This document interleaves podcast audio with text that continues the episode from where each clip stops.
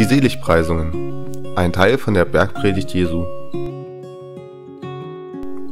Das erzählte Jesus den Menschen in seiner berühmtesten Predigt auf einem Berg. Glücklich sind die Armen, denn ihnen gehört das Königreich des Himmels. Glücklich sind die Trauernden, denn sie werden getröstet. Glücklich sind die Geduldigen, denn sie werden die Erde besitzen. Glücklich sind die, die sich nach Gerechtigkeit sehnen, denn ihre Sehnsucht wird gestillt werden. Glücklich sind die Gnädigen, denn ihnen wird vergeben werden. Glücklich sind die, die ein reines Herz haben, denn sie werden Gott sehen. Glücklich sind die, die sich für Frieden einsetzen, denn man wird sie Kinder Gottes nennen. Glücklich sind die Verfolgten, denn ihnen gehört das Königreich des Himmels. Glücklich seid ihr, wenn Leute meinetwegen schlecht über euch reden und euch bedrohen.